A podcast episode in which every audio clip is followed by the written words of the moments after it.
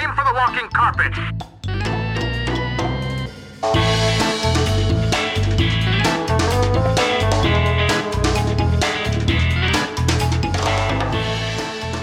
Jamen goddag og velkommen til denne uges episode af Filmhulen.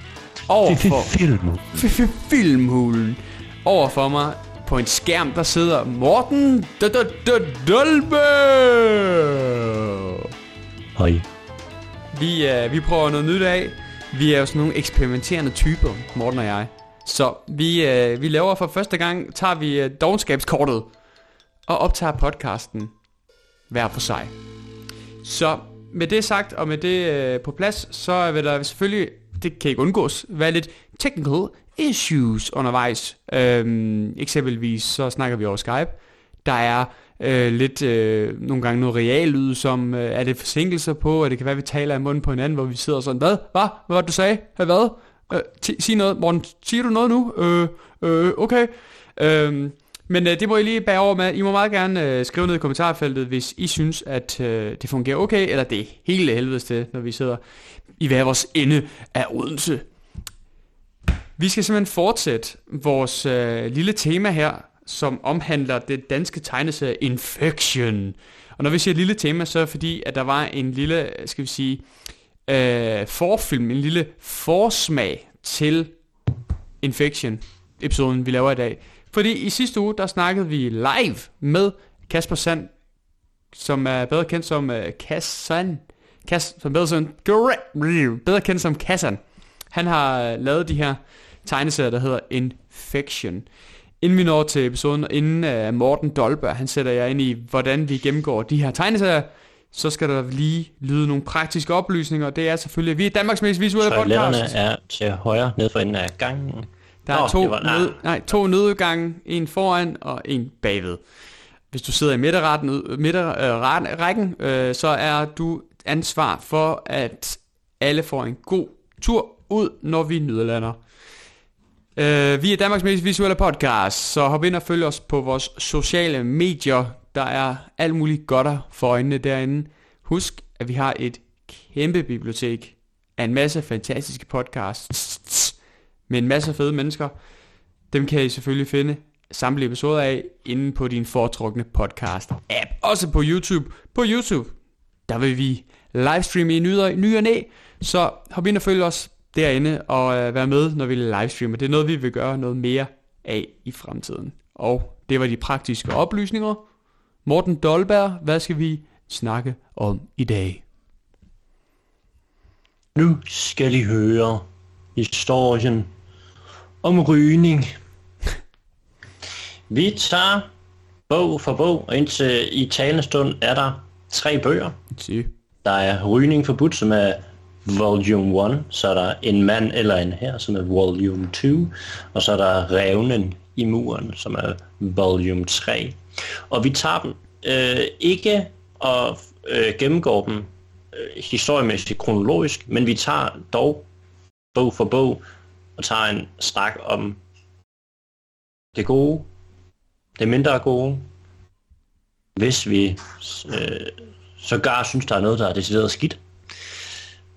Vi tager det i hvert fald bog for bog. Se.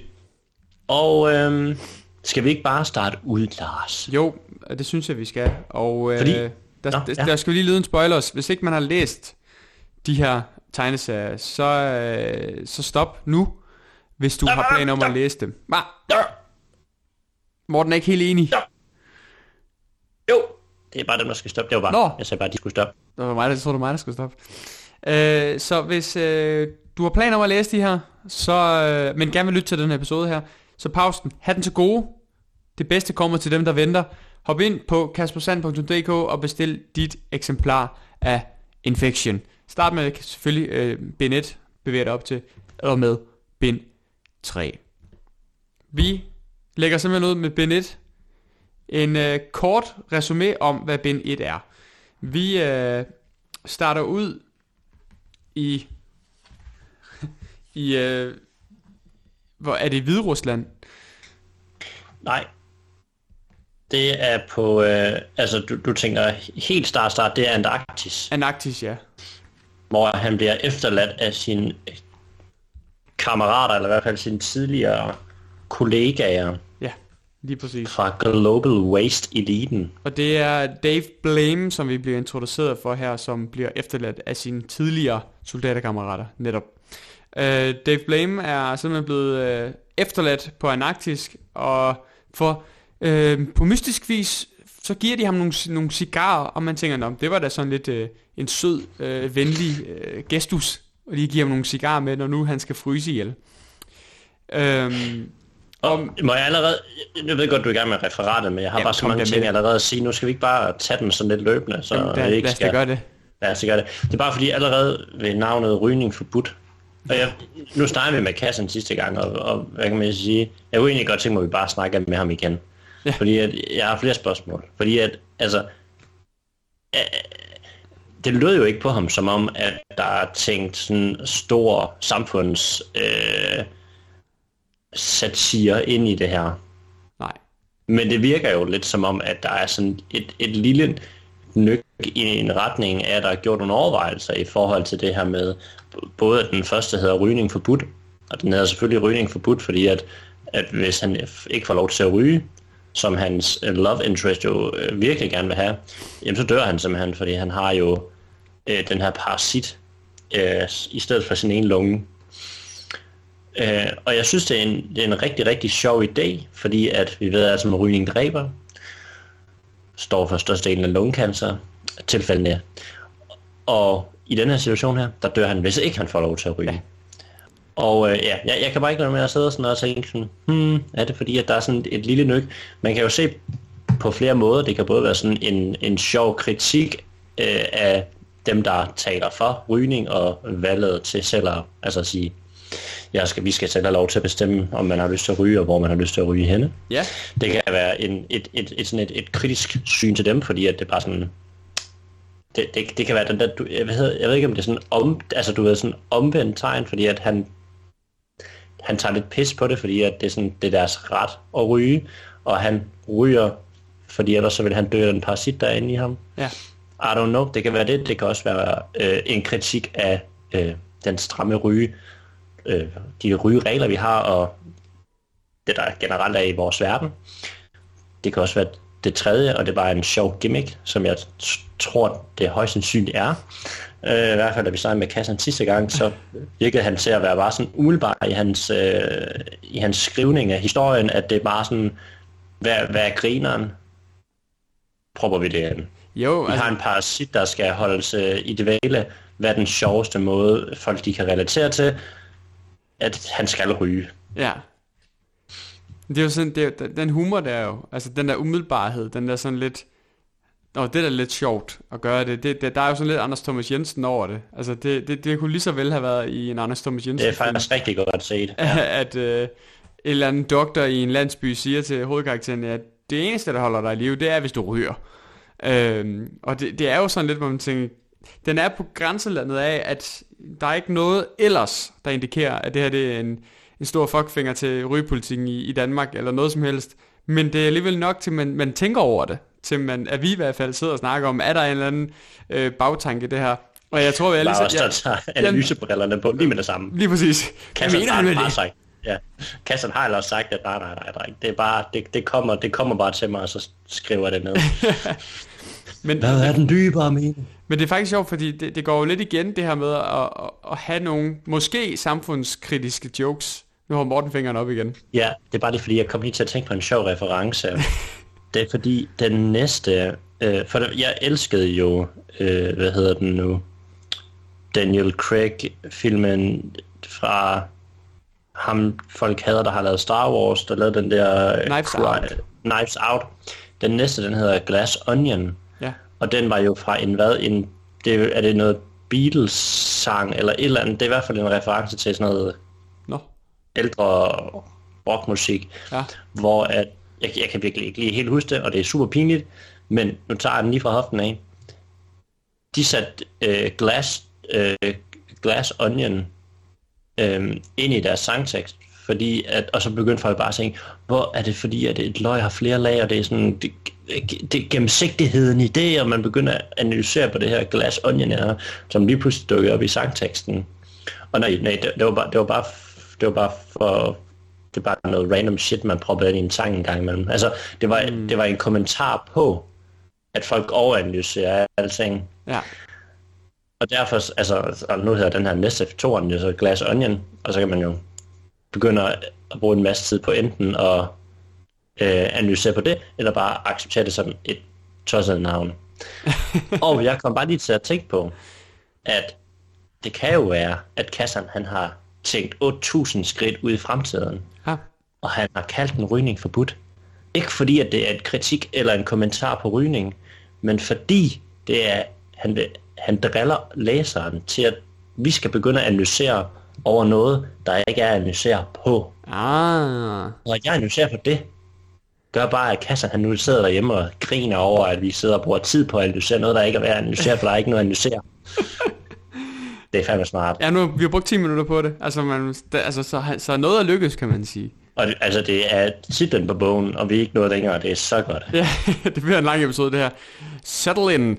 Nej, men altså, øh, han, bliver, han gør det jo lidt nogle flere gange, øh, og, og, og det, det ser man allerede i, i, del, i bind 1, men man ser det også i, i bind 2, det her med, at der er i hvert fald noget samfundskritik i forhold til, at Rusland styrer alt, øh, og Rusland mm. er manipulerende i deres, i deres måde at formulere øh, oplysninger ud til, til offentligheden. Øh, man ser lidt om det i bind 1, men særligt i bind 2, hvor vi har det her bonuskapitel, der hedder kapitel X, som er et, et nyhedsindslag, hvor, hvor man kan se, at øh, ham her nyhedsverden, han, øh, han bærer øh, logoet af de her øh, Global Waste, øh, som man som ved man lidt som, okay, altså de ejer den her nyhedssite, som skal i teorien være objektiv over for, hvad, hvad, hvor- hvordan de ligesom leverer nyhederne. Altså det, det er jo, altså der er vi måske lidt mere henne i en øh, bevidst kritik af samfundet, i hvert fald samfundet Rusland. Eller så er det bare Kassan, der øh, viser igennem sin øh, fortælling af omgivelserne, at Ny Rusland og Global Waste har magten. Det er ikke, altså, ikke at det er en kommentar på vores virkelige samfund, men at det, det er bare historiefortælling i billederne. Mm. Forstår du, hvad jeg mener? Jeg forstår, hvad jeg mener. Så, så, så igen, man kan sagtens trække vores tanker og, og analyse ned over det, men det kan også bare være, at det er et billede, der bare illustrerer Global Waste. De har total magt. Mm. Men hvorfor lige Rusland, Morten? Hvorfor ikke Danmark? Ja, hvorfor ikke Lars. Danmark? Eller så er øh, simpelthen øh, øh, eller så er Rusland øh, bare øh, sundhedsministeriet i bladet, og det hele handler om rygning alt det her. Who knows?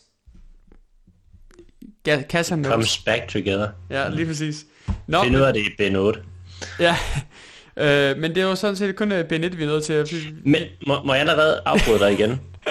Ja. Men det er bare fordi, det, det her, det, det, det, den her Velkommen til episoden, hvor Morten afbryder. Hele tiden. Sådan er det, når det er, vi er over Skype. Skype, det er faktisk Skype, der kommer til at afbryde. Ja. Nej, det er egentlig bare fordi, at det er sådan en... en nu kan jeg kan lige så godt sige det nu, i stedet for at vente og sige det i alle tre bind. Kastans tegnestil er sindssygt griner, fordi bare allerede på side 7, ikke, så opdager man, hvor bizarre den her den er.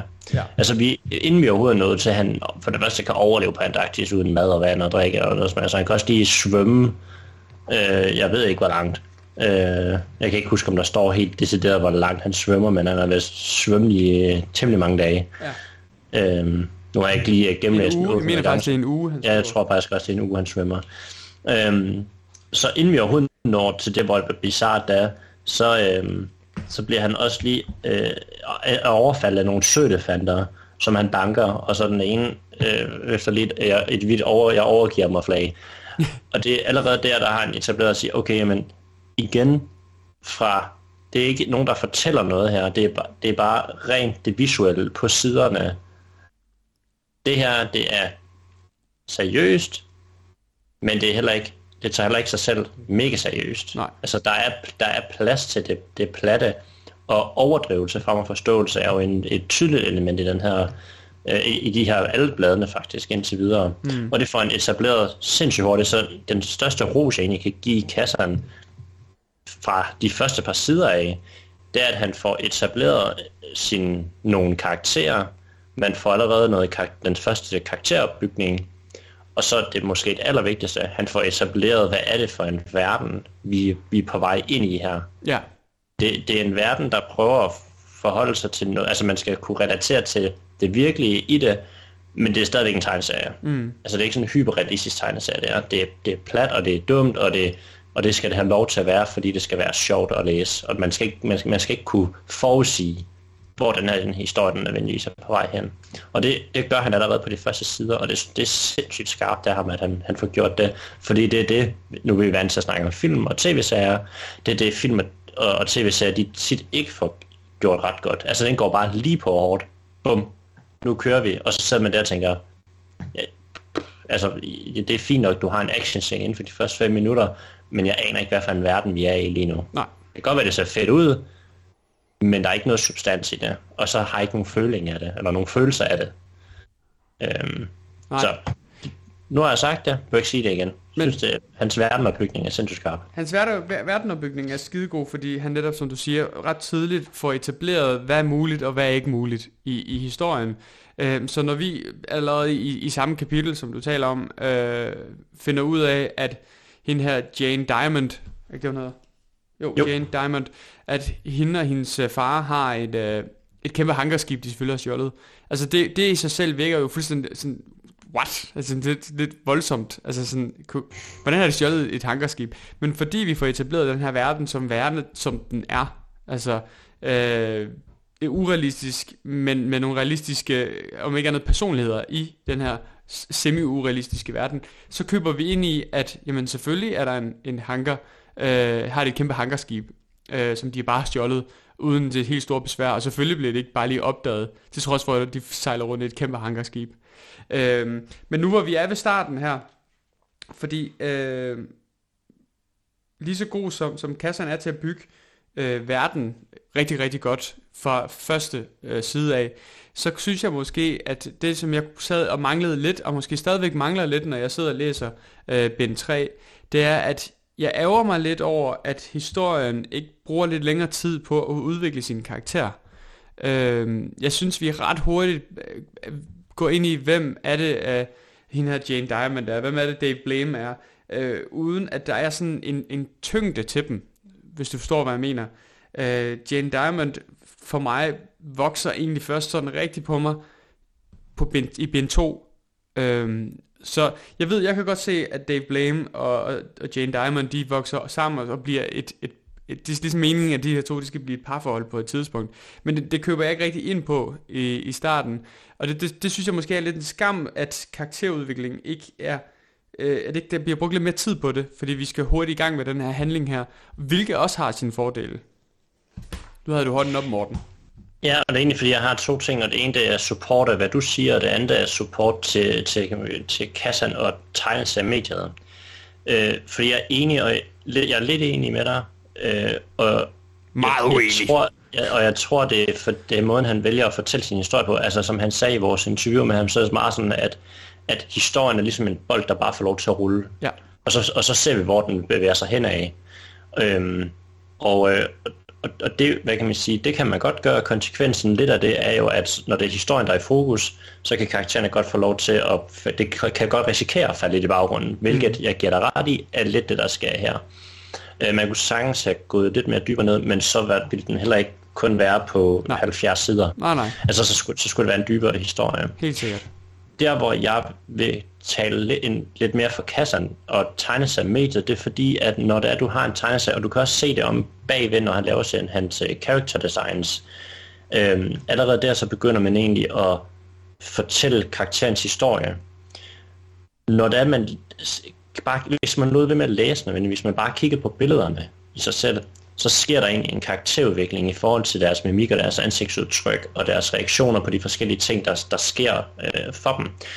Så selvom jeg stadigvæk er enig med dig, at man kunne sagtens dykke mere ned i det, så synes jeg faktisk, man får lidt mere, når man kobler billedet og replikkerne, eller hvad kan man sige, deres øh, tekstbobler, og sætter det sammen.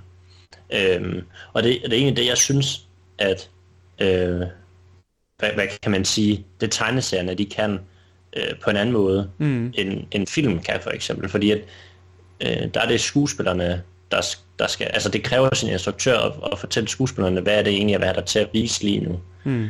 Hvor man kan sige, at Kassan hans tegner det var, og han kan tegne det tusind gange, før han endelig øh, lægger det ned på, Ja, man kan sige på mange i- måder, så er det vigtigere i en tegneserie, at karakterens design og udseende er mere unikt end nødvendigvis, at personligheden er nødvendig. Fordi mm. forskellen, den, altså en stor forskel på, på tegneseriemediet og så filmmediet, det er, at som du siger, i filmmediet, der har vi skuespillere. Vi har en dialog. Der er rigtig mange ting, som vi ikke skal forestille os ved den her karakter her. Hvor, hvorimod, når det er billeder og tekst, og, og skal vi sige tekst i meget besparet form. Det er ikke en bog, vi sidder og læser. Det er, det er talebobler. Og talebobler i forvejen. Øh, replikker, der er kogt helt ned, så de kan stå øh, korte og præcise og skarpe. Så, så, så ligger man også meget mere ansvar over i illustrationerne. Øhm, og der er det jo i hvert fald, at Kassan, han shiner helt enormt. Øh, fordi han er netop bravende god til at skabe helt unikke designs og helt unikke karakterer, som er øh, udifferentierbar, eller differentierbar for øh, de enkelte. Der er ikke nogen, der kommer til sådan at sige, hvem var nu lige det var, eller hvem var nu lige han var, øh, og have han ham, eller den anden vej rundt. Altså de ser hver især meget unikke ud, og har været deres sådan karakteristikaer, som er det, som er nødvendigt for, at vi får en, en fornemmelse af, at vi kender de her personer, som, som filmmediet måske ikke på samme måde kan gøre, fordi filmmediet, der har vi Chris Pratt, der spiller en karakter, han taler på en bestemt måde, han leverer replikkerne på, replikkerne på en bestemt måde. Det kan, kan en tegneserieforfatter ikke gøre. Når jeg læser taleboblerne hos Dave Blame, så lyder Dave Blame på en måde i mit hoved, men det er ikke nødvendigvis sådan, han lyder i dit hoved. Og derfor så ligger der rigtig stort vægt på, at karaktererne er tegnet og ser helt unikke ud, så vi husker dem, men også at vi på en eller anden måde kan have noget relation til dem, når vi kommer frem i historien. Øhm, og det skal heller ikke lyde som et kæmpe kritikpunkt, der med, at jeg mangler karakterudvikling. Jeg føler måske, at den, den starter måske lidt for pludseligt i en handling, hvor jeg måske godt lige har brugt et par sider til lige at få mig skubbet lidt i gang, så vi, som vi er sat sådan lidt mere i, i sporet af, hvor, er- hvilken retning er det, vi bevæger os i. Men det er Den- også noget, er han bliver meget- bedre til, vil jeg lige sige. Ja, den, den er meget sådan, her kommer jeg. Bum, Ja. ja. nu er vi i gang. Øh, men, men lige en enkelt kommentar til det, du siger med hans, altså, at, at karakteren er meget øh, differentierbare. Øh, og det er jo lidt, det er jo lidt pudsigt egentlig, at, at, at han så føler det er nødvendigt i efter hvert kapitel at lave sådan en slut på kapitlet, og så kommer der lige sådan en, hvad er navnet på de her karakterer her, og så lige en kort beskrivelse af dem. Øh, det har jeg ikke set før. Øhm, og igen, jeg har ikke læst alle tegneserier meget, meget langt fra. Men, men jeg føler faktisk ikke, det er nødvendigt. Fordi at hvis det nu er fordi, at karaktererne de visuelt lignede hinanden, eller mindre med hinanden, i forhold til, hvordan de agerer på... Altså, så kan jeg godt forstå, at det kan være fint, det der med, eller der er mange karakterer, at lige at riste dem op og sige, det, det, og det, eller det er så lidt... Øhm, øh, det, det er en kompliceret historie måske, eller øh, forholdet imellem dem er, er kompliceret, så kan jeg godt forstå, at det kan være en god idé at, at, at gøre det på den måde. Men det er egentlig, jeg, jeg føler i hvert fald ikke, det er nødvendigt her. Det er ikke fordi, at jeg sidder og, og, og tænker, fy for pokker, øj, hvor er det dårligt. Nej, nej. Men det er egentlig bare for at sige, at lidt, lidt som i forlængelse af det, du sagde, altså karaktererne er så forskellige, at jeg, ikke, jeg er ikke i tvivl om, hvem det er. Jeg er dårlig til at huske navn, men det hjælper det mig ikke rigtig på. Uh, så derfor så kan det godt være lidt svært for mig. Men jeg er ikke i tvivl om karakterernes rolle i den her historie her, så det behøver jeg egentlig ikke at få, få genopfrisket. Nej. Øhm, ja, så så- det gør ikke noget, der er der for min skyld. Nej, nej, nej. Og samtidig med, især efter vores snak med, med Kasper, så kommer vi også meget mere ind på, at hvor der er en personlig historie bag Infection. Altså det er ikke bare en eller anden øh, idé, han har fået, og så har han sat sig ned, og så har han øh, tegnet nogle tegneserier og fået dem printet. Altså, hvis ikke man har lyttet til episoden, hvor vi snakker med, Kas- med Kasper, så synes jeg, man skal gå tilbage, fordi man får et indblik i, hvor meget øh, sjæl og særlig tid, der er lagt i det her, og hvor stor en udvikling det har været igennem. Det har ligesom været en idé, et, et koncept, han var startet på, og så aldrig nogensinde rigtig kunne slippe igen. Øh, og så har han simpelthen bare kæmpet sig igennem for at få, få dem fornyet, men også at få dem ned som et fysisk medie, og få dem til ligesom at, at blive til mere end bare, hvad de startede ud med. Så, jeg, jeg, så med den i mente, så, så, så giver det så god mening, at han også har de her små øh, behind the scenes fortællinger. Øh, særligt til sidst i hver eneste bind er der jo de her, så går, ser vi, hvordan skitserne så ud. Vi ser lidt nogle karaktererne, hvordan så de ud, da han tegnede dem i sin tid tilbage i 2006. Og altså, vi kommer meget ind under huden på, hvem, hvem Kasper er, uden at få ham øh, fysisk på bladet. Men vi kommer lidt ind i den proces og den tankegang, der, der ligger bag øh, på dem. Men jeg vil give dig ret i, at det er ikke en, øh, de, de, man behøver dem egentlig ikke, de der kapitel, øh, de breaks i kapitlerne. Men det er egentlig meget rart. Øh, for sådan en som mig, som har sådan en semi-ADHD hjerne, så kan det nogle gange være rart ligesom få stoppet op og sagt, nå ja, det var det, de hed, de der personer. Og, og, og så kan man også bruge den som et opslagsværk. Så øh, hvis du laver en podcast derude, og du læser Infection, så kan du bruge det som opslagsværk. De her kapitel øh, opsamlingssider. Det ville være bedre for os, vi havde det til film faktisk. Ja, true, true. og så sidder folk og I kan bare gøre det selv. I kan bare slå, slå det nu op for helvede, så I Nej. er lidt forberedt. Nej. Nej, det er en del af charmen, ja. og så har I noget at have os for. Jeg kan jo ikke, I kan jo ikke hade os for vores udseende, fordi det er jo det, vi shiner. det er derfor, vi er perfekt til et podcast. Lige præcis. Hvad hedder det? Men for at blive i uh, Ben 1, der uh, efter vi ligesom får introduceret vores hovedkarakter, vi får introduceret sådan vores love interest, uh, så får vi ligesom stille og roligt... Ben 1 er egentlig bare en stille og rolig introduktion til verden. Altså sådan... Har, har vi læst det samme ben, eller? men, altså, vi får stille og roligt introduceret... ja, okay, stille og roligt. Morten, han, han løfter lige øh, siden, hvor øh, parasitten den får lov til at gå amok. Nej, men det, jo, jo, nu tager du den op, Morten. Så det er også en introduktion. Det er en introduktion til at sige, mm. den her parasit her, what is it capable of? Jamen, den, den kan blive øh, ret stor Øh, og jeg ved ikke, om det er bare Kasper, der tænker, at det skal være vildt og voldsomt, eller han faktisk tænker over det her med, at når man ser en parasit, altså når, ved du har set de her klip her, hvor de trækker en parasit ud af en, en frø eller et eller andet, at okay, man tænker sådan, hvor, hvor var den? Hvordan kunne, hvordan kunne den være derinde? Øh, så det er ligesom øh, også en, den fornemmelse, man får af en parasit, er bare alt for stor i forhold til, at den kan ligge øh, inde i det her væsen her. Mm. Men, men Benet er på mange måder en introduktion til de forskellige ting, der er med i fortællingen. Uh, vores hovedkarakter, Global Waste, at der er et, et bagland til Global Waste. Der er, vi får også introduceret, hvordan verden er berørt, eller, øh, berørt af den her pest. Vi får introduceret, øh, hvordan øh, samfundet er, øh, hvis man kan sige det sådan, altså i form af, at vi har Pirates Island. Vi, vi får ligesom en idé om, hvordan fungerer tingene. Øh, Pirates Island, som på mange måder minder rigtig meget om... Øh, Pirates Rock. Men... Pirates Rock, ja. Som på mange måder minder rigtig meget om scenen i, i Star Wars A New Hope, altså cantina-scenen. Det er også den scene i Star Wars, som introducerer det her univers, der er, det er fyldt med aliens. Det er også lidt det, vi får med, med Pirates Rock. Det er et univers, som er fyldt med nogle meget, meget, meget skæve karakterer. Øh, alle karakterer er unikke, der er ikke nogen, der minder om hinanden. Alle er bare øh, hver deres histories hovedperson. Så Ben 1 bruger rigtig meget øh, tid på at få et, på etablering, hvilket Benet også skal gøre. Men det er måske også der øh, for mig, hvor Benet måske øh, halter lidt i forhold til Ben 2 og 3. Det er, at den har en kæmpe opgave for at skulle etablere rigtig meget. Så der er bare rigtig mange ting, der sker, og måske en tand for hurtigt for mig i den her. visen. det her sker videre, det her sker videre. Og, øh, og det var også noget af det, jeg snakkede med, vi snakkede med Kassan om, som jeg roste ham for, det er, at bind 3 for mig, det er der, den piker, hvad vi har læst indtil videre. Der er jo kun Men det kommer vi til, Lars. Det kommer vi til. Det er netop pacet. Så bind 1, det er, der er fart over feltet, men det er, der er rigtig mange ting, der skal etableres. Øh, og når man så har læst netop Ben 2 og 3, så, så giver det mening, at der er fart på Ben 1, fordi så kan vi sætte tempoet gradvist ned fra Ben 2, 3 og så måske frem.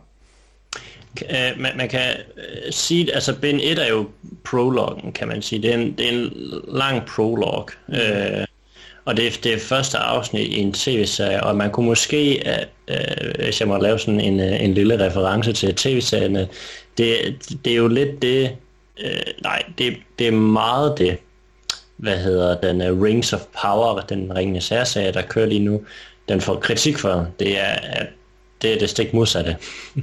Okay. at den er øh, ikke så godt paced. Altså den er, den er meget lang tid om at bygge den her verden op. Øhm, jeg har set afsnit 1 og 2, jeg kan, jeg kan ikke huske, om jeg har set afsnit 3 endnu.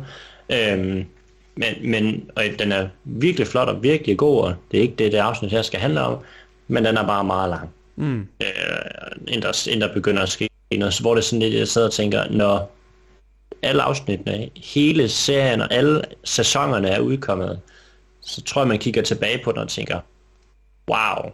Mm. Altså, jeg tror, det er en, en, en serie, hvor de, de har allerede tænkt den færdig, inden de går i gang. Og det ved jeg ikke en skid om der. Det, det, det virker bare som, fordi, og så ved de, de har ligesom det fulde overblik. Man siger, okay, vi bliver nødt til at bygge rigtig meget op i starten, for at det kan få et pissegodt payoff senere. Mm. Øhm, og det, det, det, det er der selvfølgelig nogle risici ved, fordi hvis folk de springer fra, og ikke kommer til at tjene lidt med skat, så risikerer jeg aldrig nogen på det. Men øh, det, det, det, det virker lidt som, hvor man kan sige, den her Kassan har skrevet, det er igen det, det stik modsatte. Der kan man godt mærke, at historien den folder sig ud løbende. Ja. Kassan han har ikke tænkt det hele igennem, og så gået tilbage nødvendigvis, og så skrevet det til. Han er bare gået i gang med at skrive, og så ser vi, hvor den, der, den historie den fører os hen. Mm. Øh. Et, et, noget, man lige skal, mås- må lige, måske lige skal huske på, det er, at, at Ben 1 øh, nævner Kasper i vores snak med ham, at den er, den er meget anderledes end forhold til, i forhold til, hvad den var til start med. Ja. og, og det er jo fantastisk. Det er det gode ved at vende tilbage og genudgive noget. Det er netop, at man kan gå ind og sige, okay, historien har faktisk udviklet sig i en retning, hvor hvis jeg kunne, så ville jeg ændre, hvordan historien startede. Og det er jo tilfældet her, øh, hvor man netop kan sige, okay, jeg har en mulighed for at få tingene til at gå i den rigtige retning allerede fra starten af. Fordi det netop er en historie, det er en, som, som du så fint siger, det her, det er en snowball. Det er en historie, som bliver ved med at bygge på og bygge på og bygge på i takt med, at, at Kasper han kommer længere i processen. Øhm, og det har jo selvfølgelig sine fordele og sine udlemper, men derfor så er det, også, er det også fedt, at han så også har haft muligheden for at gå tilbage og så ret ud i nogle af de her øh, ting, som, som han måske senere han har været sådan, mm, det, det her det element her, som vi introduceret her, det giver ikke rigtig nogen mening, at det bliver introduceret her, eller overhovedet er med, og den anden vej rundt. Øh, hvilket fungerer sindssygt godt. Øh, ja. Må jeg, må jeg sige min sidste ting omkring Bennett? Ja. Øh, nej, det, jeg har de to ting, men det er omkring det samme overordnede, men det er hans tegnestil. Ben 1 øh, introducerer jo også Gore, kan man sige. Altså det, den, den, er, den er rigtig blod, den her øh, tegneserie her, uden at, uden at være for voldsom. Altså man kan godt se, at folk er syge. Altså det er man ikke i tvivl om, det er meget, og det er en meget alvorlig sygdom. Mm. Øh, hvilket også gør, at der er noget på spil. Øh, man føler, at der er noget på spil. Øhm, og så når de bliver skudt, altså så bløder det sindssygt bare. og det, det, altså sådan noget, det synes jeg bare er super fedt. Ja. Øhm, så det, så det, det, er en, det er en fed kombi. Altså det er virkelig den der, der, der, man kan godt mærke den danske humor også, det der med, at man kører sådan stille og roligt, og så, så er der blod over det hele. Mm. Wow, hvor kommer det fra? Ja. Øh, det synes jeg er sindssygt fedt. Øh, jeg kan rigtig godt lide Blæksprutten, som også er bare sådan en, e, det første bind sådan en, hvad foregår der? Det er bare den der trofaste følgesvend, der var øh, redder ham i nogle øh, øh uheldige situationer til sidst, øh, hvor at, øh, at den her parasit skal, skal indspærres igen. Nej, det, det, det, det, jeg, det jeg egentlig vil sige, det var, at øh, selvom han, ja, han har ved den her ret i det, så synes jeg, at hans tegnestil i Ben 2 og 3 bliver bedre. Enig. Øhm, jeg ved ikke 100% hvad det er, fordi når jeg sådan går ind og sådan kigger tæt på, så synes jeg egentlig, at hans streger er skarpe, og jeg synes, at farverne er egentlig også fine. Men den, der er bare nogle af billederne her, der virker sådan lidt mere vasket. Eller jeg ved, jeg ved ikke, den er ikke der, der er nogle af billederne, der er ikke er lige så skarpe som andre billeder er. Så jeg ved ikke, om det er fordi, at det ikke er alle billederne, og det, for det synes jeg, han sagde, at han var inde og rette det hele. Men det, der, det virker lidt som om nogle billeder har han været inde og ret på sådan senere, hvor det andet det minder lidt, og jeg håber ikke, at uh, Kasser, du tager det her for, for alt for, for, for uh, hårdt, men ja, jeg prøver bare at sige, at der, jeg synes, der er forskel på uh, kvaliteten af tegningerne, både i selve bindet, men også i forhold til de andre bind. Bare sådan forsiden for eksempel forsiden. Det er selvfølgelig også nogle store karakterer, og det er derfor meget tydeligt at se linjerne kontra nogle af de mindre billeder, der er meget detaljerede. Mm. Men jeg synes bare, at de mindre detaljerede billeder i de andre bind, yeah. de står knivskarpt. Jeg ved ikke 100% hvad det er, men øh, der, der er også, øh, nu, jeg ved ikke, jamen, jeg fandt det lige før, det kan være. Jo, Lars, hvis du kigger på side 24 for eksempel. I bind? Øh, 1. Et. Ja. Og hvis du ser vores, øh, vores øh, skurkeperson, som hedder... Det er derfor, det er godt at have opslagsværket. Valentin. Eller hvad? Valentin, ja. Hvis du kigger på ham, så virker det ligesom som om, der er sådan en Nå, dobbelt, dobbelt... det er Altså, altså, det, Valentin, det er hans. ja, det er hans, ja. At der er, den her, der er sådan en dobbelt lag på tegningen. Altså, det virker lidt som om, at der er sådan en orange streg ud om den sort. Det kan også være, det bare trykket, eller Ja. jeg ved det ikke helt. Jeg tror, det er måske... Ja, det er der på nogle af dem, men det tror jeg er trykket. Okay, Men, men må, jeg, må jeg knytte nogle kommentarer til det? ja, gerne. Fordi jeg, er- jeg er helt enig. Og jeg har selv siddet tænkt over, fordi jeg var sådan, åh, men det er sikkert fordi, det er nogle ældre tegninger. Men nej, han har jo Mm. været inde og, Ja. og, og finpuste. Øhm, og hvis, Kasper, du, du øh, lytter til episoden her, så må du da gerne smide en kommentar på, om vi er helt ved siden af i vores snak her, eller vi har fat i, den, den, øh, fat i noget rigtigt i hvert fald. Øh, fordi jeg, var, jeg er helt enig, øh, når man sammenligner særligt bind 3 med bind 1. Ja, Er en der- træ er sindssygt. Kæmpe Godt. forskel. Ja. Men man ser det også tydeligt i bind 2.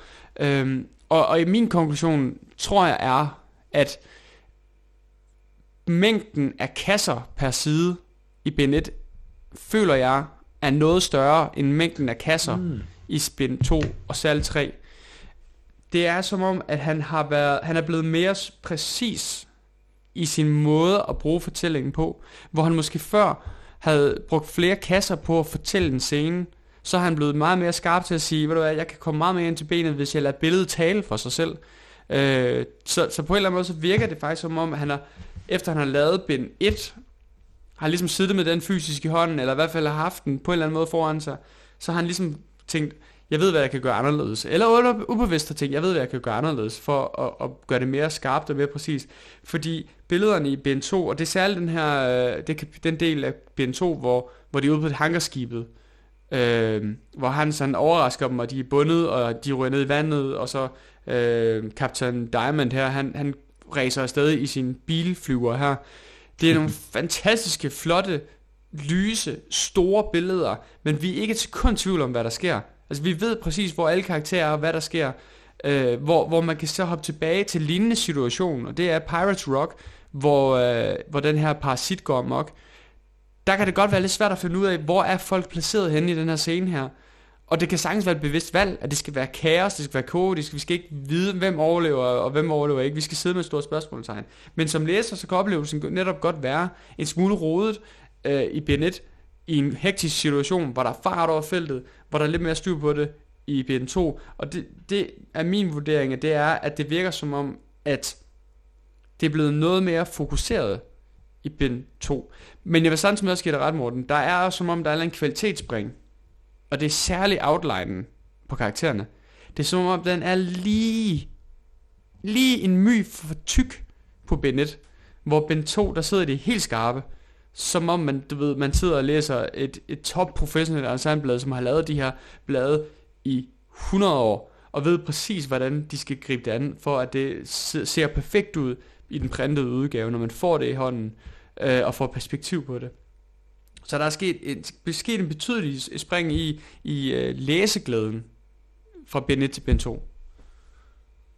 Og er det så en perfekt overgang til at snakke om bind 2? Det tror jeg. Vil I have det resume, der bliver afbrudt? Det tror jeg også, I gerne vil have. Ja, tak. Jamen, øh, bind 2, der øh, vi... Det er jo, altså, en, det, bind 1, den, den, den slutter jo på en cliffhanger. Hvad helvede skal der ske nu? Fordi, når vi er ved bind 1, og den slutter, så er vores kære øh, ven øh, Dave Blaine, han har lige været, haft en parasit ud af maven, og det hele er eksploderet vildt bogstaveligt talt i øh, meget blodig, øh, skal vi sige, adfærd. Øh, så vi, vores, vores helte og vores øh, skurke, begge parter, de er ikke, de er ilde, øh, de er ikke så godt.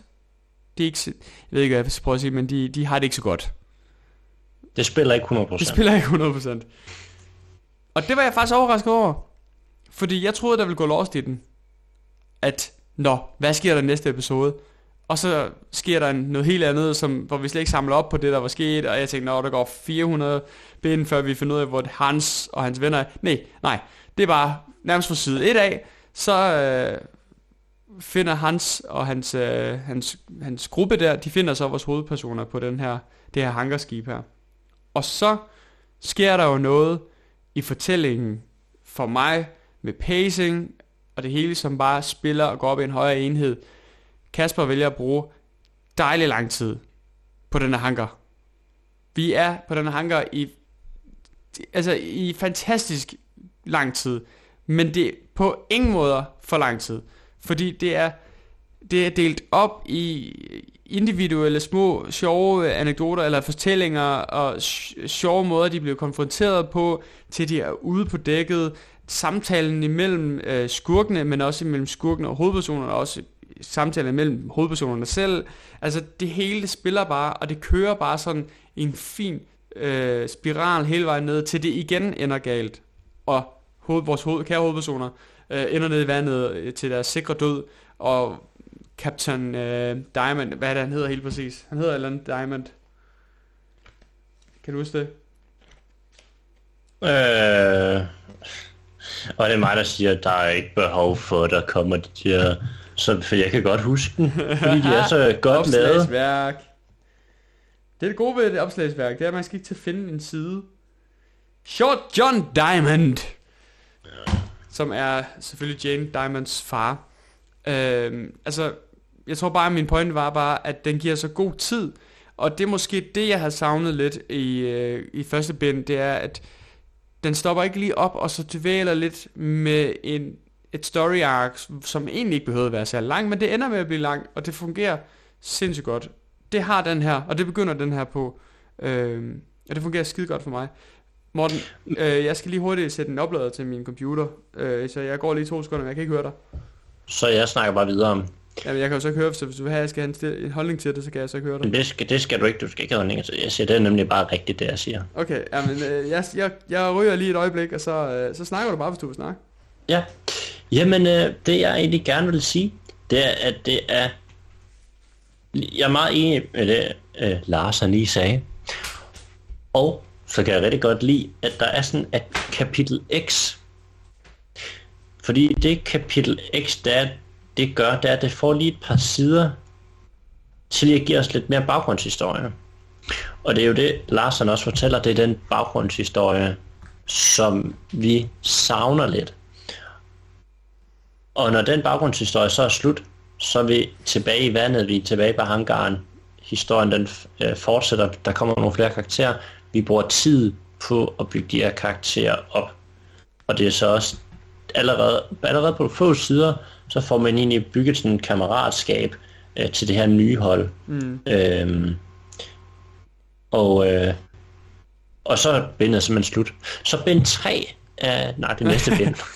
Men, men, men, men det er faktisk, det, det sætter det faktisk godt perspektiv på i forhold til det her med, at prøv at overveje, hvor mange steder, jeg ved godt, bind 1 er et etablerende bind, og det, det skal etablere rigtig mange, men, men det er et godt eksempel på, hvor mange steder vi egentlig er, hvor mange personer der bliver introduceret i Ben 1, og hvor få steder vi er, og hvor få personer der bliver introduceret i Ben 2.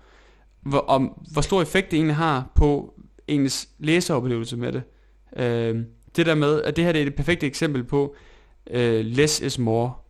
Mm. At jeg kommer noget hurtigere igennem Ben 2, end jeg gør med Ben 1. Og det lyder jo lidt underligt, når man tænker på, jamen, desto mere der sker, desto bedre er det vel. Altså, desto mere flyver mm ligesom ens tid afsted. Men ikke nødvendigvis, og det er Infection, bind 1 og 2, et rigtig godt eksempel på. Men hvis, hvis bare, det kan være det to ting, det handler om, hvis det bare er skrevet og virkelig, virkelig godt skruet sammen, så bliver det bedre, end at have masse hektiske ting, der sker samtidig. Igen, det skal ikke lyde som et, et decideret kritikpunkt på Benet overhovedet. Det er bare for ligesom at sammenligne, at min læseoplevelse var, var, var virkelig, virkelig god for bind 2 og bind 3 også. I forhold til bind 1, som var lidt sværere at komme igennem for mig. Det er også lidt interessant egentlig, fordi at hvis du har ret i forhold til øh, det med tegnestilen, så virker det lidt som om, at han har printet bind 1. Han har fået noget feedback på bind 1, og folk har købt det, og så har han brugt de penge, han har fået fra bind 1, det var det, han sagde, og det er det, der står, på så at kunne udgive bind 2. Mm. Og så har han ligesom kunne tage den feedback, få lavet de tilrettelser, nu står han med det fysiske medie i hånden for første gang med Bennett, og så gør han det lige endnu skarpere i Pen 2. Jeg ved ikke, om han har været den her ret i historiefortællingen, eller øh, mellem Ben 1 og Ben 2, mens han har lavet det. Nej. Øh, fordi han havde jo lavet bind 1 og 2, inden den første udkom. Ja, for han sagde jo, at, at da han skulle udgive dem som fysisk medie, der havde han allerede to bind. Præcis. Det, det, er kun fordi, at det jeg egentlig vil have sagt til sidst, det siger jeg nu. Bum. Historien, der, er- der er her, er underholdende, og ikke mere end det. Og det er positivt. Altså, der er en virkelig høj re-readability Wow. øh, i, øh, So i de her tegneserier her. Historien går heller ikke super, super dybt, hvilket ikke gør noget. Jeg kan rigtig godt lide, når jeg læser mine tegneserier, at det, det er sådan det der, hvad sker der på næste side -agtigt. Altså, nu flyver bilen i pludselig. What? Mm. Nu kommer der, det, den der parasit, der er inde i hans lunge, det er et kæmpe monster, der bare blæser ud af munden på ham, og han dør ikke af den. Altså, mm. altså det, det, er sådan nogle ting, jeg synes, der er mega fede, og det er det, Kassan, han mester til UG med krydslange, og det er det, der gør den her, den er skide underholdende. Og fordelen ved, jeg sidder ikke, nu har jeg læst Ben 3, jeg sidder ikke ligesom man gør ved Game of Thrones øh, sæson øh, Crab, og, og sidder og tænker, ej, jeg glæder mig til næste, fordi at den ender på den næste lorte cliffhanger. Og ja, jeg er ikke så stor fan af Game of Thrones. Øhm, og så skal man sidde og vente halvandet år på, at den næste sæson kommer, og så er det første afsnit, der er godt, og så går der øh, syv afsnit, der er semi, øh, sagt positivt, og så er der et godt slutafsnit, og der er også lige et godt midterafsnit.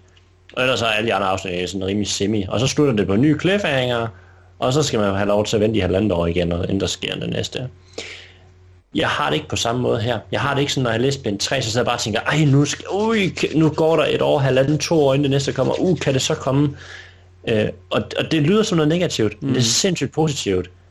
Fordi at jeg, jeg, jeg har lyst til at læse dem igen. Jeg har lyst til, nu har jeg læst dem, nu har jeg lyst til at dykke ned i hvert billede og nærstudere det, og, og, og virkelig bare nyde de kunstværker, der er. Og det er også det, det, du har sagt, Lars, fordi du sagde jo nemlig det der med, at vi snakker omkring tegneserier i vores øh, afsnit omkring ja, tegneserier, Marvel-tegneserier, eller comic, comic book afsnit Ja. øh, med lokal til Fyn. Det der med, at jamen, det giver dig, altså, grunden til, at det går så meget på tegneserier, det er fordi, at det giver dig ikke underholdning ret lang tid. Men alligevel, så har du læst bladet øh, P1 to-tre gange nu, eller sådan noget. Mm. Øhm, fordi at man kan nemlig enormt nemt gå tilbage og læse dem her, og nyde dem, og hvad fanden var det? Nå jo, øhm, og, og det er nemlig der, hvor at man, man, hvad kan man sige, det gør ikke noget, at man, man tager tempoet ud af dem her lige pludselig. Fordi at du kan sagtens have den her crazy fortælling, hvor der sker alt muligt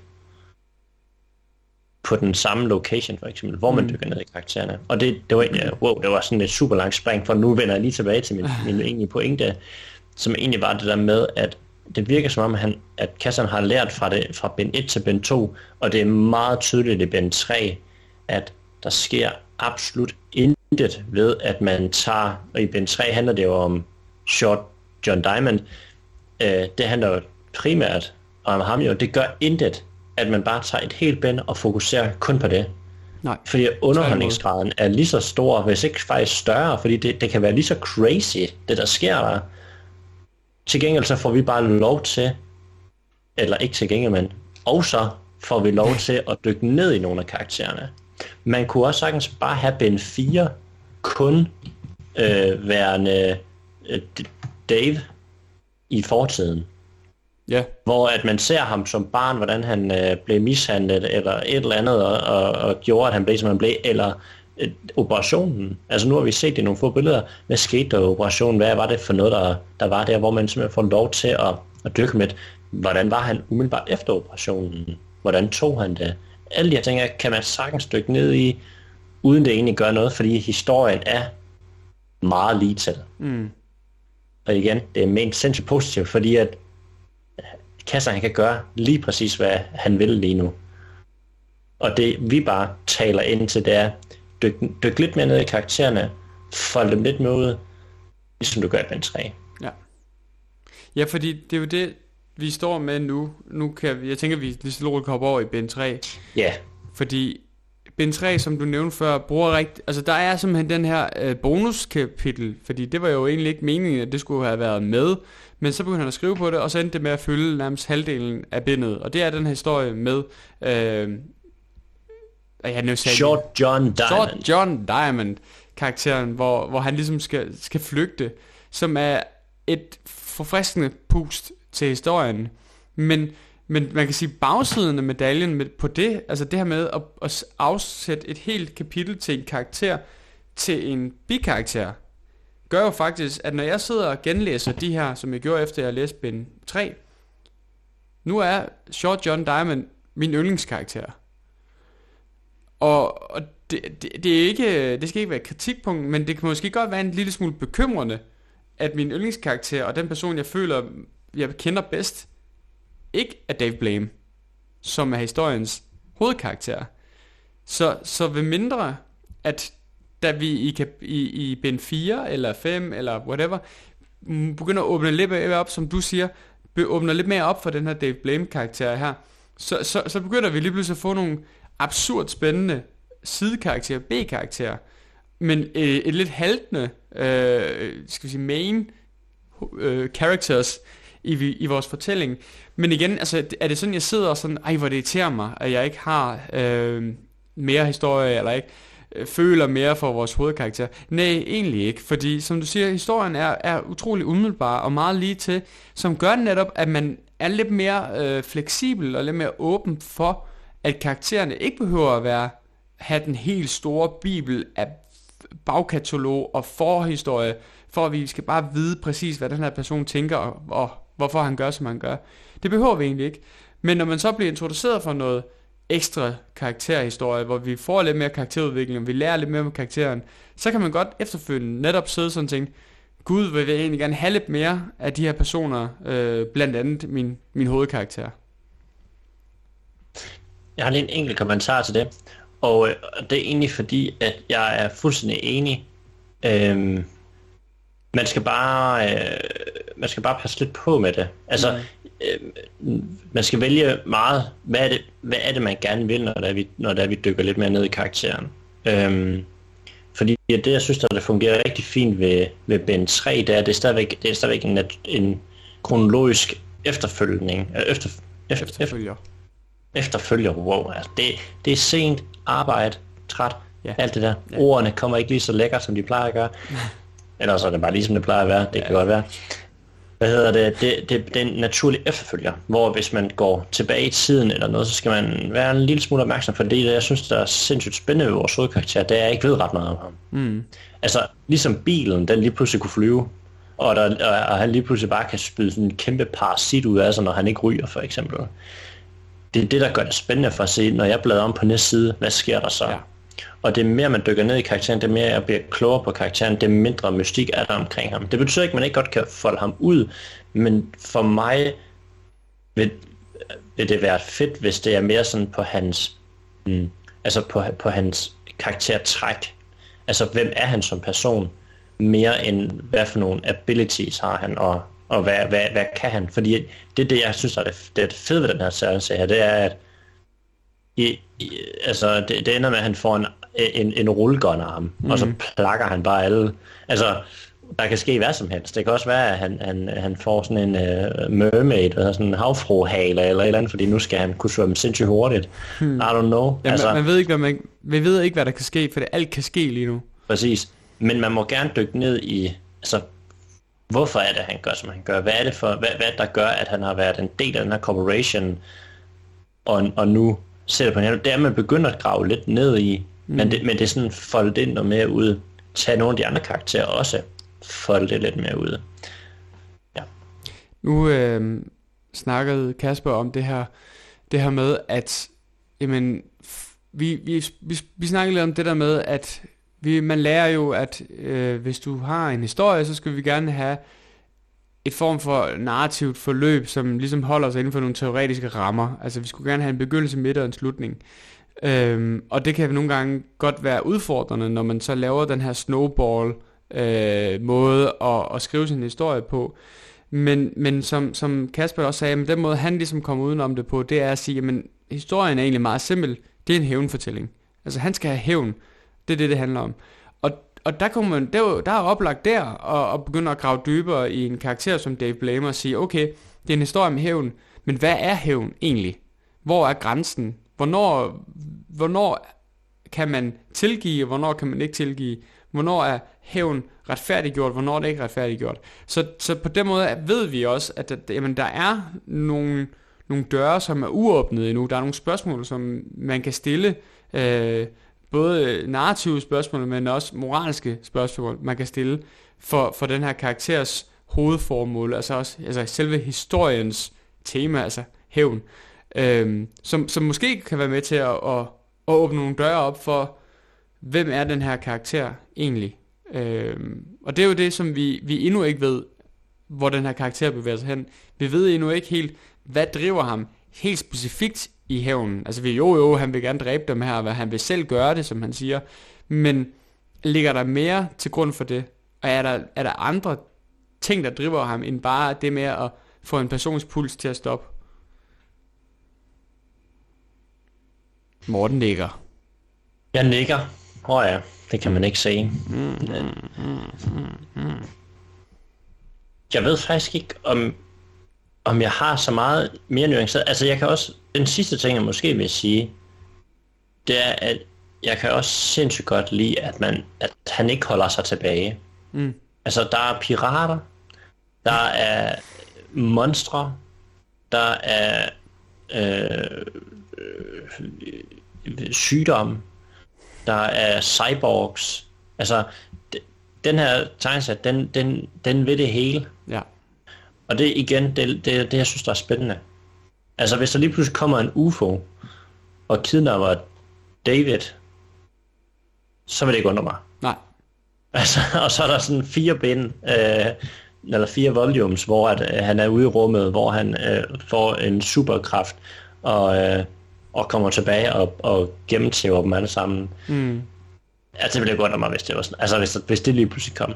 Øh, og det synes jeg også er fedt. Ja. Altså, Kassan, han... Øh, jeg, jeg vil sige, med de tre ben her, jeg stoler på, at hans sindssyge hjerne, og den vej, den vil, det, det, er, det er en vej, der underholder mig Ja, i de otte bind, der kommer til at være. helt enig. Øh, på- så, så, ja, bare kom. Jamen på mange måder, så er Infection også et, et dejligt forfriskende pust til, til meget af det, vi, vi får øh, serveret på et sølvfad i form af, af underholdning på streamingtjenester og i biografen. Altså, ting skal være mere gennemtænkt end nogensinde før. Der er det, og det er ikke for at sige, at Infection ikke er gennemtænkt overhovedet, men der bare er bare et eller andet barnlig hjerne over historien. Alt kan lade sig gøre. Altså, det er vidderligt kun fantasien, der sætter grænser for den her fortælling her. Og det, det, når man læser den her, så føles det faktisk lidt som om, du ved, det er et barn, der sidder og leger, som finder lidt på undervejs. Og det, det synes jeg på ingen måde trækker den ned. Det er bare Nej. forfriskende for den. Det, han, han er på Antarktis. Han skal, han skal til Ny Rusland. Der er et kæmpe hav. Ja. Han svømmer. Ja, jeg svømmer. Det er Australien. Altså, det var- Vi sejler lige. Altså Ja. sådan... Der, Ja, Antarktis til, til Australien. Vi svømmer. Vi svømmer, præcis.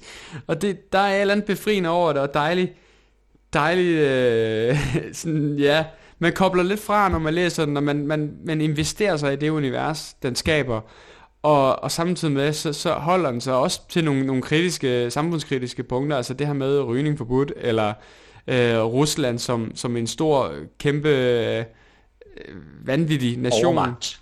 corona mm. før sin tid. Øh, men den gør det med et smil, og den gør det med, med, ja, med et barnligt sind samtidig med. Og det, det, det er vildt forfriskende. Men Morten, hvad, hvad, hvad forestiller du dig? Hvad tænker du? Hvor bevæger vi os hen i bind 4? Altså, med, med Ben 3, så ved jeg, har jeg ingen anelse. Øhm, Det er hvad du lige skal sige, hvad, hvad bind 3 slutter med. Hvis der er, man lytter med, og Ja. man ikke kender historien. Hvad, hvad, hvor er vi henne? Al- Altså, ja, nu er vi jo ikke øh, gået så meget ned i detaljen, så man må jo øh, gå ind og læse den, men altså, øh, vores, øh, vores øh, oprindelige, øh, at kalde det en triver måske, så meget sagt, for han har parasitten, og han har sin blæksprut også, men altså, vores f- første gruppe ender jo med at møde øh, den her, de her cyborgs, og David han får jo den her enhancement, så han ikke behøver at ryge hele tiden, fordi han, han mangler, han har ikke flere cigaretter. Mm. Og de øh, går ligesom sammen for så at angribe Ny Rusland. Og øh, det er sådan set det, den slutter med, at, øh, at invasionen går i gang. Øhm, ja, En ret fed øh, kapitel. Den måde, de invaderer Rusland på. ja. Meget godt, meget godt skruet sammen. Så man kan sige enten, det jeg personligt tror, og det er fordi nu har der har været, nu har der jo været sådan et, et, et, et, et fylder-kapitel. Det er jo sådan lidt, altså det første um, kapitel 7 er jo sådan et filler. Um, Det er det med short. det er John med Diamond. Short John Diamond. Det, Ja. det er sådan et filler-afsnit jo, som er godt og vigtigt, og hvis man ser anime og sådan noget, så er man rigtig træt af filler, det er man ikke i den her tegneserie her. Der vil man gerne have flere filler-afsnit. Ja. Øhm, men, men hvad hedder det? Og jeg tror ikke, at Kassen han vil... Altså han laver endnu et filler-afsnit på... Altså starte, starten ud af volume 4. Ja. Så det jeg tror, det er, at vi starter øhm, kapitel 9 op umiddelbart øh, der, hvor kapitel 8 øhm, slutter. Øh, også fordi han sagde, der kommer til at være øh, 8 volumes, og jeg tænker, at den her kamp her, den er nok ikke lige overstået. Vores helte, de skal nok lige have nogle tæv, før at de øh, kommer tilbage og vinder. Med mindre at tævne var det, der var i volume 1. Og derfor så, Ja. Og, I don't know. og, hvor, og hvor han har taget øh, Short John Diamond hen, er også et, hvor man tænker, nå, hvad åbner Mm. han op for nu? Hvad er det Ja. her mystiske øh, element i, i fortællingen? Som, Hvad er det for en diamant? Og, ja, Ja, men også det her spejl, han går ind i. ja, Altså, tror hvor, jeg selvfølgelig. Ja. hvor, hvor, Hvad er det for en verden? Hvad er det for en verden, og hvor bevæger vi os hen nu? Altså, igen det der med, som vi snakker om, at alt kan ske. Jeg, umiddelbart, da jeg læste et, eller bind 1 og 2, jeg havde ikke lige tænkt sådan noget Mirror Dimension, Multiverse, ville være det næste. Men det blev introduceret en eller anden art, teleport, mm. Mhm. eller hvad det er. Øhm, så så, det, det er jo spændende at se, om bind 4 bliver måske det mest absurde af dem alle sammen. Altså der, hvor man tænker, okay, hvordan får vi det ind på rette spor igen? Positivt ment. Altså, det er som om, at man har en fornemmelse af, nu eksploderer det hele. Altså, bind 4 kunne faktisk godt være det afsluttende. Altså, det er sådan lidt, der lidt Game of Thrones vibe over det sidste, altså sådan som bind 3 slutter, hvor man er sådan, okay, hvad nu? Altså, hvor, hvor går vi hen herfra? Der er det et stort slag, men hvad med den her helt nye verden, der er lige blevet åbnet op for i, i, i det her univers her? Enig. Det er, det er meget spændende at se, hvor, hvor, han, hvor han tager det hen. Mm. Lars, jeg har lige et, et, en enkelt sådan, øhm, kommentar, som ligger lidt uden for sådan selve tegneserien, og det er det her spørgsmål der, altså, skal den animeres? Mm. Og vi havde lidt snakken i forhold til øh, vores tv-afsnit omkring det her med tegneserier, comic books. Øh, manga fortalte jeg jo på det tidspunkt, det var det jeg primært har læst, da jeg var barn. Øh, der, øh, der er historien ikke til at tage fejl af. Altså du kan næsten ikke selv få lov til at dække noget, hvis du vælger at animere det. Mm. Øh, altså det er bare side for side. That's how it is, I. Ja. Hvor et comic books, øh, synes jeg er bedre til at etablere en verden.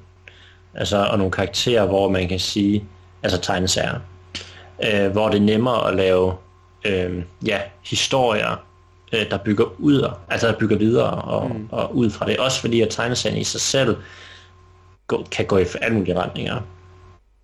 Du kan godt lave et spin-off, der kan godt være sådan en main storyline, og så laver du et, en sidehistorie herover, som ikke er en del af canon, men som, hvor man bare har en, nogle fede karakterer, tænker, hmm, hvad, hvordan, hvordan, i et andet univers, hvor at karakteren blev udsat for det her, i stedet for det, der i virkeligheden skete. Hvordan kunne det se ud? Ja. Øhm, så, så, så på den måde, der, der er det vigtigt, der etablerer man mere en verden og nogle karakterer, som egentlig kan få lov til at, at leve på alle mulige forskellige måder.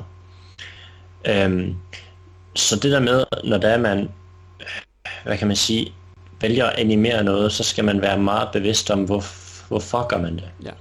Og der bliver hele tiden spurgt om det der, eller hele tiden, hele tiden, der, er- det bliver spurgt i vores afsnit, det der med, kommer Infection som en animationsserie, og han sagde også kasserne, at det var også noget, der var blevet spurgt om før, han, og han har også gjort sig overvejelserne omkring det, mm. øh, hvor han siger, at det kommer ikke til at ske, fordi det, det tager alt for lang tid. Øhm, men jeg, jeg, jeg vil også synes, det var synd, Fordi at, og, og min hjerne, den er enormt visuelt, eller jeg er meget visuelt tænkende, så det vil sige, når jeg sætter billedet, så kører der en, så kører, så kører animationen egentlig af sig selv op i mit hoved. Så jeg ser, altså når jeg læser historien, så ser jeg også filmen, der afspiller sig på min ja. måde. Vil man hører lydeffekterne? Man hører nemlig lydeffekterne og alle de her ting her. Og det er ikke fordi, at en animationsserie vil, vil ødelægge det. Men jeg, jeg, jeg personligt behøver den ikke. Nej. Fordi at animations... Hvis det bliver lavet til en animationsserie, så vil jeg se den en gang, og det var det. Og så vil jeg nok sidde og tænke, Hmm. fint nok.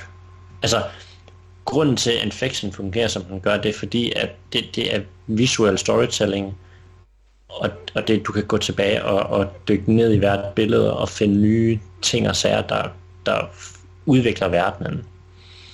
Øhm, den her serie her, den minder mere om en manga for mig, end den gør en comic book.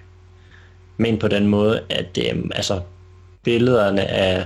Altså, der er etableret en verden af karakter, men jeg kunne ikke se karaktererne blive taget ud, og så lavede man et i et andet univers, kunne den her karakter se sådan noget. Det kunne jeg ikke se på samme måde her. Nej. Øhm, så, og, det, og det er også det, Kassan har snakket om det der med, at jamen, det er både tegnestilsmæssigt, der har han taget inspiration fra mange steder af, øhm, og jeg tror også, at, at lige præcis i hans storytelling og hans måde at gøre det på, der er det måske, det er ikke så meget manga, men det er nok højst sandsynligt øh, tegneserier, hvor at historien er meget sådan, vi skal fra A til Z-agtigt. Hmm. Og så tager vi den vej, den går. Der er ikke alle mulige sidehistorier og ting, man sådan går dybere ned i udforsker. Øhm, så, så for mig, det var en lang snak, for at bare sige, at jeg synes ikke, de skal animeres. og, det, og det er grunden til, at jeg ikke synes, det skal gøres. Ja. For det behøver man ikke. Nej, helt enig, og det vil også tage noget af den charme, som Infection har. For det er også noget, det vi snakkede med Kasper om, det er, at det skulle fedt. Det skulle fedt at se en tegneserie på dansk med, med god succes. Fordi vi ser det med vinylen, vi, altså vi ser det med rigtig mange af de her ting, at det fysiske medie vil bare ikke rigtig slippe. Og så er det altså bare også, så er det bare vigtigt, at der er nogen som Kasper, som er øh, selvstændig publisher, som udgiver deres eget i fysisk form. Fordi det betyder noget for den industri, at der også er de her indie artists. Og ja, de fik lige forskellige navne, øh, dem der laver øh, tegneserier selv, uden der er et stort udgivelsesvirksomhed bag. Men jeg giver det helt ret. Jeg synes heller ikke, at han skal hoppe, bruge, jeg synes ikke, han skal bruge tiden på at begynde at animere det. Øhm, det jeg godt kunne tænke mig at se, og Kasper, den går ud til dig, så, så kan du tænke over det. Det er, jeg kunne godt tænke mig, at han i bind 4 om to års tid, når han skal til at promovere den, at han laver nogle levende billeder. Eller så laver en eller anden form for øh, mini teaser trailer agtigt der kan kunne stå florere rundt på de sociale medier, hvor man tager nogle af de her, ligesom en trailer, action-scenerne, wow-scenerne, og så lad det være billedet med lydeffekter, ikke? og så en speak, altså en, en, en storyteller, der fortæller om bladet. Ikke nogen stemmer, ikke nogen øh, replikker, men en, der fortæller, øh, Dave Blame er her, hvordan, hvem skal vinde den her store kamp, og så ser man nogle enkelte af de her stillbilleder, men så animerer de her stillbilleder en lille smule. Hvis der er en eksplosion, så lader eksplosionen florere ud. Hvis der er en person, der, der, der bliver skubbet væk af trykbølgen, så lader den blive trukket væk. Eller se missilen flyve hen over billedet. Altså de her, hvor man gør et stille billede en lille smule mere levende. Og så skal det bare være sådan en kort teaser på 15, 20, 30 sekunder som bare giver et billede af, fordi den, for den giver os ikke noget, vi ikke i forvejen er enige om. En raket, den flyver og siger nok nogenlunde sådan her. En eksplosion, den lyder og ser nok nogenlunde sådan her ud. Så, så hvis han kan animere de her ting til noget specifikt, for at indbyde læseren, så synes jeg, at det er den vej, han skal gå. For jeg synes heller ikke, det skal være en animationsfilm. Det jeg så til gengæld godt kunne tænke mig at se, og jeg, for jeg tror, at den her stil her vil passe godt ind, det er sådan et god gammeldags uh, 2D beat 'em up game. Jeg vil elske at kunne spille som Dave Blame i et beat 'em up spil, eller uh, Short John Di- Diamond, eller Hans, eller whatever. Altså jeg tror, det vil passe rigtig godt i sådan et beat 'em up 2D spil. Samarbejde med Taken 8 kommer DLC. Ja. Infection, Infection. DLC. Som ikke er helt 2D mere, men... Uh, Kan vi jo blive. og jeg vil bare lige sige, at uh, Kasper Larsen uh, lavede lige sin egen sales pitch, uh, fordi at uh, jeg tænker, at uh, hvis du har brug for de der uh, animationer der, så lyder det som om, at Larsen allerede øh, er gået i gang med at animere dem for dig. Filmhulen, vi gør det, vi gør det glædeligt, vi gør det frit og frit for dig. Alright. Jeg Jamen, tror, vi øh, kommet igennem. Det tror jeg også. Så igen, øh, hvis ikke man har læst den, og man er nået her til episoden, hop ind på kaspersand.dk eller .com, jeg mener det er .dk. Bestil øh, eksemplarer af Infection, eller, det lyder faktisk nærmest som om, at det måtte man hellere gøre, gå ned på biblioteket og lån dem. Lån, lån, Og lån, mange lån, gange, lån. så Og han på et eller andet tidspunkt får en femmer for det. Så får han lidt kroner for det i fremtiden. Nej, øh, få fat i nogle eksemplarer, læs dem selv. Det er så vanvittigt vigtigt, at man støtter op omkring sådan nogle projekter som netop Infection. Fordi det er vigtigt, at vi har fysiske tegneserier. Det er vigtigt, at vi Øh, virkelig giver fokus på de her folk, som slider og slæber og bruger egne penge på at holde en industri levende, men også en industri for, for alle. Fordi hvem har ikke siddet, da man var barn, og klippet klister og tegnet og lavet tegneserier? Det er noget, vi alle sammen har gjort på et tidspunkt, og nu er der altså bare en, der gør det, imens han er voksen, og gør det så godt, som Kasper gør. Så det er vigtigt, at man støtter op omkring det. Kæmpe opfordring. Og som det blev sagt til at starte med, så er vi på alle sociale medier. What? Nej, det er vi ikke. Vi er i hvert fald på Facebook, det er Filmhulen. De vi er på Instagram, det er Filmhulen. Vi er på TikTok, det er Filmhulen. Og hvis man kunne tænke sig at se nogle af de her små animationer, som vi snakkede om lige før, som Larsen nu prøvede at sælge til Kas- Kasper, så øh, kan man hoppe ind på vores Instagram og følge med i vores promo derinde. Ens øjne, de bliver simpelthen... De, de får en masse lækkerier Ja. Yeah. inde på Instagram. Yep. Man kan også skrive til os, det er filmhulen gmail.com, hvis man har en kommentar, hvis man har nogle idéer til os, eller hvis man bare godt kunne tænke sig at være med i et afsnit og har en god idé. Skriv til os derinde, man kan også skrive til os på Facebook i en PBR. Vi er på dit foretrukne podcast platform, vi er på YouTube. Hop ned i kommentarfeltet, skriv til os, så kan det være, at vi ser det. Det kan være, at vi svarer, hvis vi gider. Og ellers så er der seks måneder at sige en tak fordi du lyttede med. Hej hej.